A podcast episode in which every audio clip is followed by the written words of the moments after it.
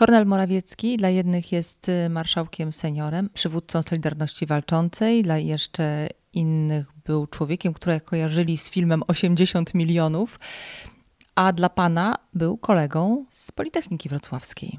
No to trudno powiedzieć, że był kolegą. Przede wszystkim jest ode mnie znacznie młodszy. Ja go znałem jako adiunkta na Wydziale Matematyki na Politechnice Wrocławskiej. Prowadził zajęcia ze studentami. Jeśli idzie o opinię, nie miał zbytnich talentów pedagogicznych. Natomiast miał ogromne talenty, może inaczej, ogromne zainteresowania polityczne i talenty związane z patriotyzmem. On był ogromnym patriotą. W latach 70. wspólnie z doktorem Janem Waszkiewiczem wydawali Biuletyn Dolnośląski, który był jedną z pierwszych w Polsce wydawnictw periodycznych ukazujących się poza zasięgiem cenzury. I to było w latach właśnie 78-79, co dobrze bardzo świadczy o Kornelu. Ja go trochę poznałem, ale też tylko bardzo mało, w roku 81, kiedy przede wszystkim działał w Solidarności, to nawet w 80 roku, kiedy działał w Solidarności i wybił się na zjeździe Solidarności. Wsławił się tam tym, że promował przesłanie dla ludzi z Europy Wschodniej, które jest moim zdaniem bardzo piękne, mimo że dla wielu ludzi wydawało się nieco zbyt radykalne. Wydawało się, że jest to dmuchanie w wąsy niedźwiedzia, czyli Związku Radzieckiego, i pewnie tak było. Specjalnie tu wyciągnąłem ten tekst. Posłanie pierwszego zjazdu delegatów NSZZ Solidarność do ludzi pracy Europy Wschodniej.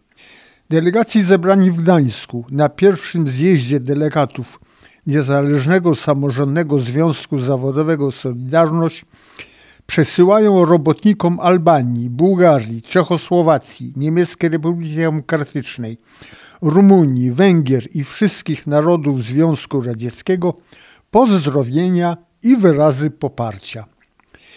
Jako pierwszy niezależny związek zawodowy w naszej powojennej historii głęboko czujemy wspólnotę naszych losów. Zapewniamy, że wbrew kłamliwym, szerzonym w waszych krajach poglądom jesteśmy autentyczną 10-milionową organizacją pracowników powstałą w wyniku robotniczych strajków. Naszym celem jest walka o poprawę bytu wszystkich ludzi pracy.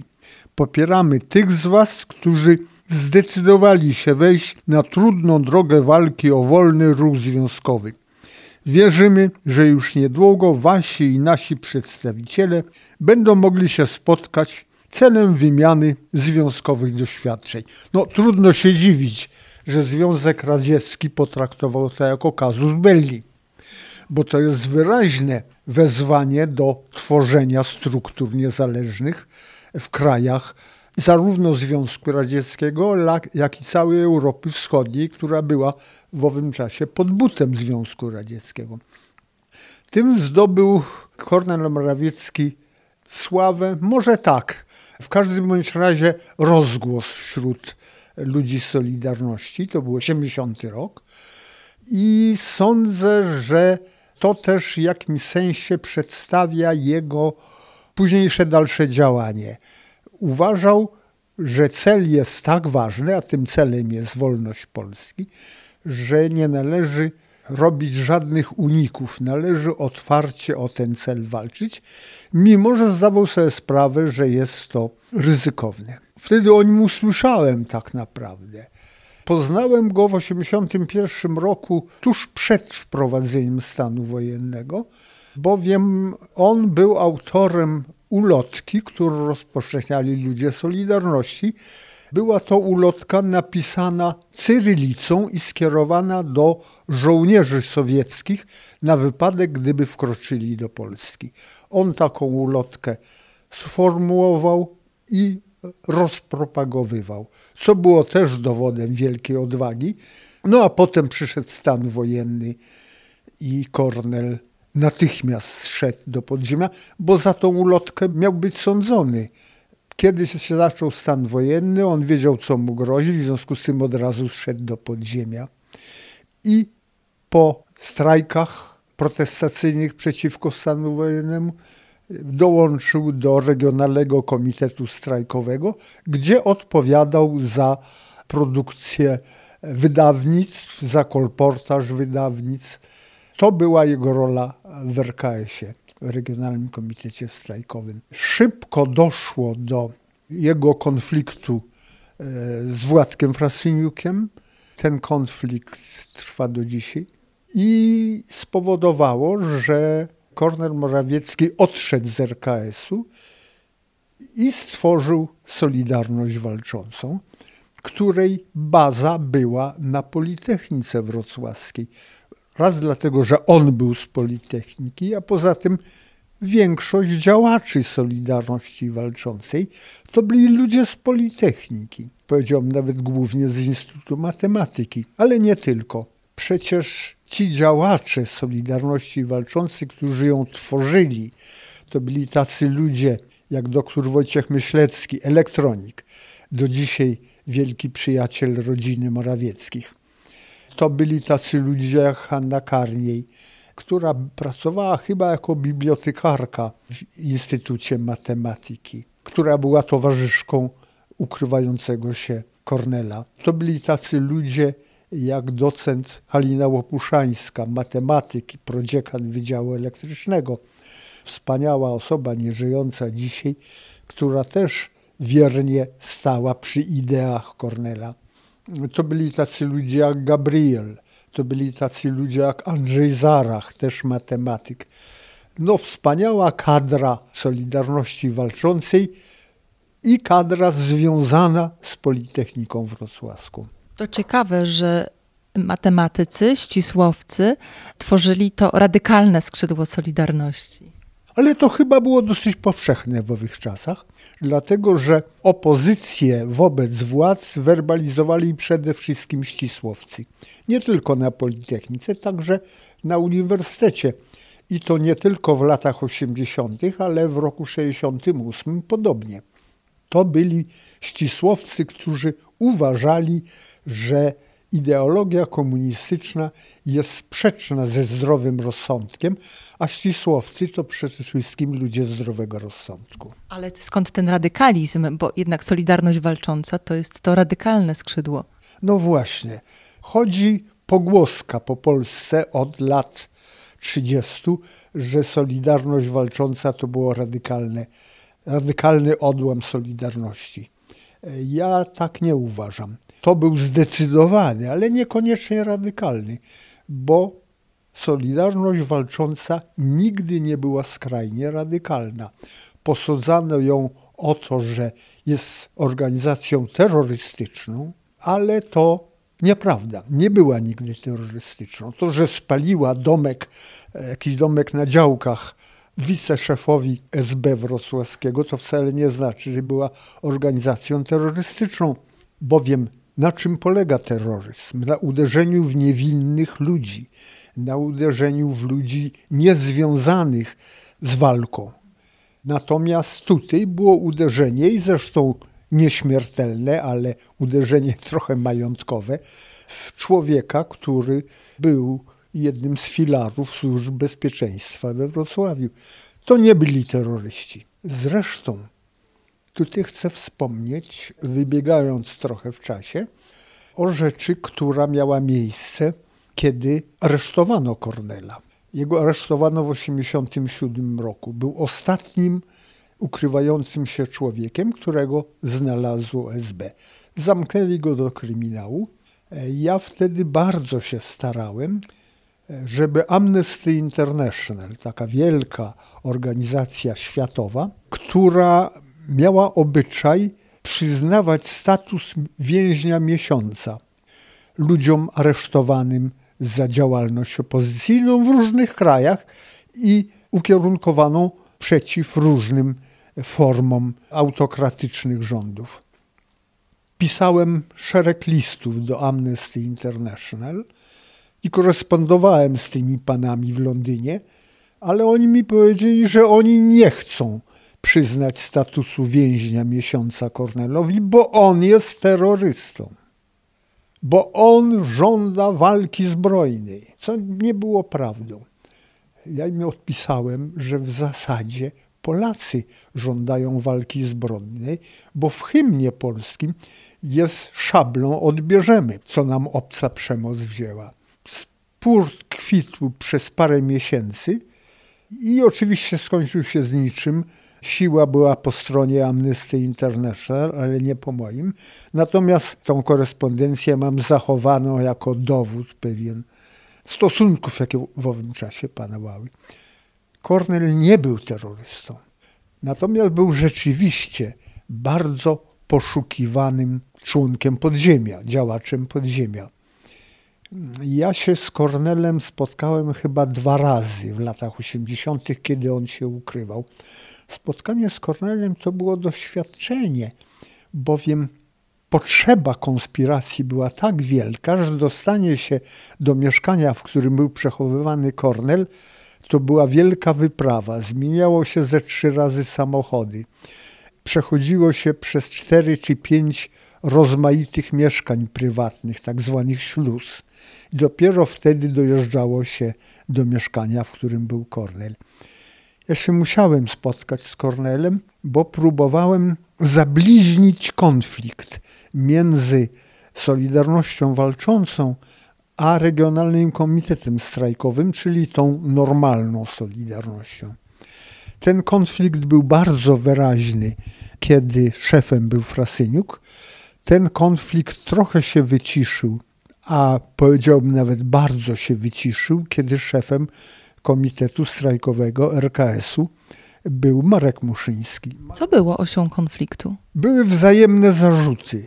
Grono RKS-u mówiło, że jest zbyt radykalna Solidarność Walcząca i że może spowodować nieszczęście jakimś wybuchem protestu społecznego.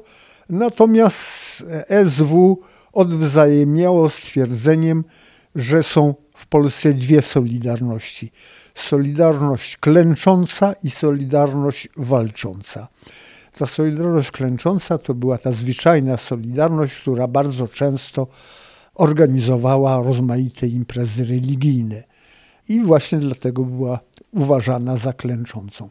Naturalnie obydwa zarzuty jednej i drugiej strony nie były do końca prawdziwe, ale były i podminowywały stosunki międzyludzkie. Marek Muszyński doskonale zrozumiał, że trzeba tu zabliźnić te rany, tym bardziej, że w momencie kryzysu w RKS-ie, kiedy po aresztowaniu Piniora była groźba, że kierownictwo RKS-u wpadnie w ręce tajnego współpracownika SB, bardzo pomogła SW, oczyszczając to przedpole i Marek Muszyński miał powody, żeby okazywać wdzięczność Kornelowi. Udało mi się doprowadzić do spotkania między Kornelem a Muszyńskim i od tego czasu konflikt między RKS-em a Solidarność Walczącą kompletnie zniknął. Ku radości ludzi po jednej i po drugiej stronie, co tu dużo mówić. To był bardzo niepotrzebny konflikt. On odżył. Niestety odżył, ale w dziwnej formie. Po roku 86, bowiem stworzyła się, jeśli idzie o opozycję, nie dwuwładza, ale trójwładza na Dolnym Śląsku w każdym bądź razie. Był RKS z Markiem Muszyńskim na czele, była Solidarność Walcząca z Kornelem Morawieckim na czele i Regionalny Komitet Wykonawczy z Władkiem Frasyniukiem na czele, bo w 86 roku wypuścili go z kryminału. Te 3 gałęzie związkowe walczyły z sobą. Walczyły z sobą o co? O ideę? Nie, o władzę. Walczyły z sobą o władzę. Zwycięsko z tej walki wyszło RKW, czyli Władek Frasyniuk, no dlatego, że miał poparcie całej warszawskiej lewicy i Wałęsy w Gdańsku. skutki tej walki były opłakane. To był upadek Dolnego Śląska. Przecież na mapie opozycji w Polsce w latach 80. najgorętszym punktem był Wrocław, nie Warszawa, nie Gdańsk, nie Kraków, Wrocław. Tu było najwięcej wydawnictw podziemnych, tu było najwięcej pieniędzy zbieranych jako składki dla Solidarności. A jednak po zwycięstwie w wyborach czerwcowych, kiedy powstał wreszcie fundament dla pierwszego rządu niekomunistycznego, to w tym rządzie ani jednym ministrem nie był człowiek z Dolnego Śląska. Był jeden wiceminister i to taki chyba rolnictwa, w ogóle nie liczący się. To był właśnie wynik tego konfliktu, jak to mówią, gdzie dwóch się bije, tam trzeci korzysta. Ten konflikt trwał i chyba w jakimś sensie trwa do dzisiaj. Proszę zauważyć taką rzecz. Chociaż Wrocław naprawdę pod względem opozycyjnym grał pierwsze skrzypce, to na Dolnym Śląsk trafił tylko jeden order Orła Białego. W Warszawie jest powszechnie dawany, a tutaj był tylko jeden i to dostał go kardynał Gulbinowicz.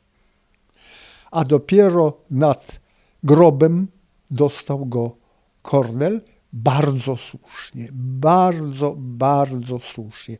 Jemu ten order Orła Białego naprawdę się należał. A wróćmy na chwilę do tych lat 80. i do tego, jak pan opowiadał, że właśnie Kornel Morawiecki się ukrywał, że niełatwo było do niego dotrzeć. W jakiej kondycji był? Bo zastanawiam się, w jakiej kondycji jest człowiek, który przez kilka lat ukrywa się w takiej sytuacji do dużego zagrożenia i realnego niebezpieczeństwa. W świetnej kondycji. Kornel był w świetnej kondycji. Ja bym nie wytrzymał 3 miesięcy w podziemiu. On wytrzymał znakomicie. Może dzięki kobietom, które go otaczały i które bardzo o niego dbały. Natomiast Kornel był w świetnej kondycji. Zresztą jego myśl polityczna, ale także taktyczna była bardzo właściwa. Tu opowiem pewną historię, o której nie mówi się, mało ludzi w ogóle o niej wie. Do Polski przyjechał w oficjalną wizytą minister chyba obrony narodowej Francji, pan Leotard. I on chciał się spotkać z Kornelem. On przyjechał oczywiście do Warszawy. Jazda Kornela do Warszawy w ogóle nie wchodziła w grę, bo to byłoby zbyt ryzykowne i prawdopodobnie SB by go namierzyło i zamknęło. I Kornel wpadł na znakomity, moim zdaniem, pomysł, który był znakomity i rozwiewał opinie o Solidarności Walczącej, że to są jakieś małolaty radykalne, które raczej wolą rzucać kamieniem w policję niż walczyć poważnie o wolność. Kornel wysłał do Warszawy swoich przedstawicieli. Wybrał 3 starszych panów. Pojechał profesor Romuald Nowicki, doskonały elektronik, późniejszy prorektor Politechniki Wrocławskiej, nieżyjący dzisiaj. Pojechałem ja oraz w Warszawie dołączył do nas człowiek mieszkający w Warszawie, profesor Romuald Kukołowicz, były doradca prymasa Wyszyńskiego. I 3 starszych panów poszło na spotkanie z panem Leotardem. To było bardzo zabawne. Myśmy spędzili noc w małym mieszkanku w Warszawie i potem każdy z nas osobno szedł pod ambasadę francuską, bo każdy z nas bał się, że go zamkną. I wszyscy 3 doszliśmy. Spotkaliśmy się z sekretarzem ambasady i on powiedział, że doskonale, proszę panów, to umówmy się w ten sposób, że po południu zaczekacie w mieszkaniu, tu nam podał adres i samochód po was przyjedzie i zawiezie was na spotkanie z ministrem Leotardem. Myśmy to zrobili, siedzieliśmy w małym mieszkanku warszawskim i w pewnym momencie dzwonek do drzwi, przychodzi ten pan i mówi, niestety do spotkania z panem Leotardem nie dojdzie. Ale prosił pan minister, żeby list od Kornela, wiem, że panowie macie list, żeby mnie dać, a ja mu to dostarczę. Mnie wtedy zalała blada krew i powiedziałem, pan ma swoje instrukcje, my mamy swoje instrukcje. Nasza instrukcja mówiła, że my możemy dać ten list tylko do rąk własnych ministra, więc niestety pan tego listu nie dostanie.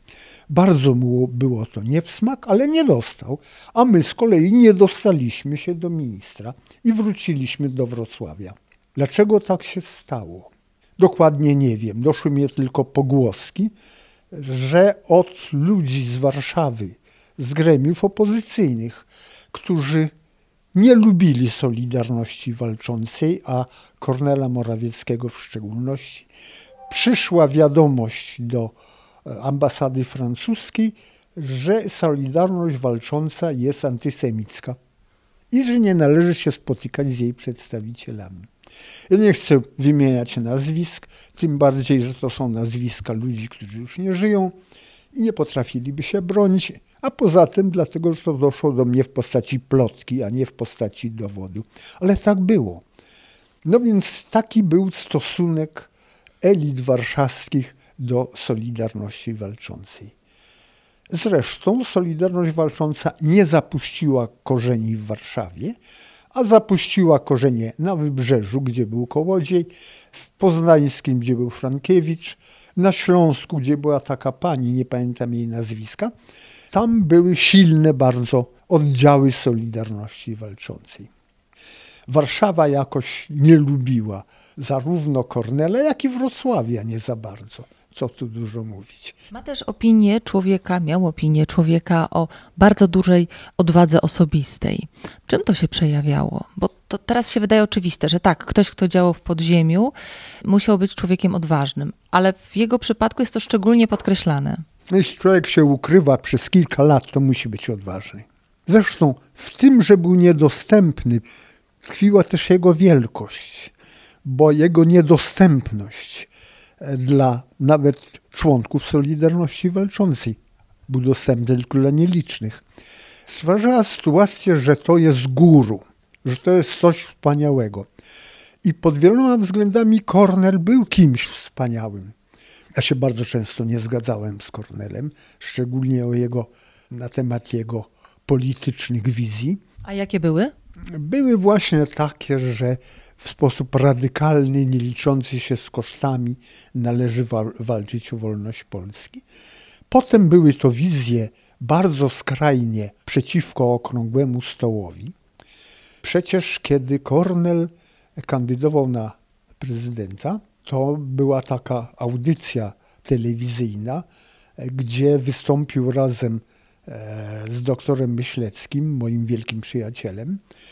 Siedzieli za okrągłym stołem i powiedzieli, że oni dążą do tego, aby ten stół wywrócić. I rzeczywiście ten okrągły stół na wizji przewrócili. Takie wyznanie wiary. Ja też nie byłem zwolennikiem okrągłego stołu, ale na pewno nie tak radykalnym. Wróćmy do początku wolnej Polski i Kornela Morawieckiego. Kornela aresztowano, jak już wspomniałem, w 1987 roku. Zarzuca mu się, że uciekł za granicę. Nieprawda.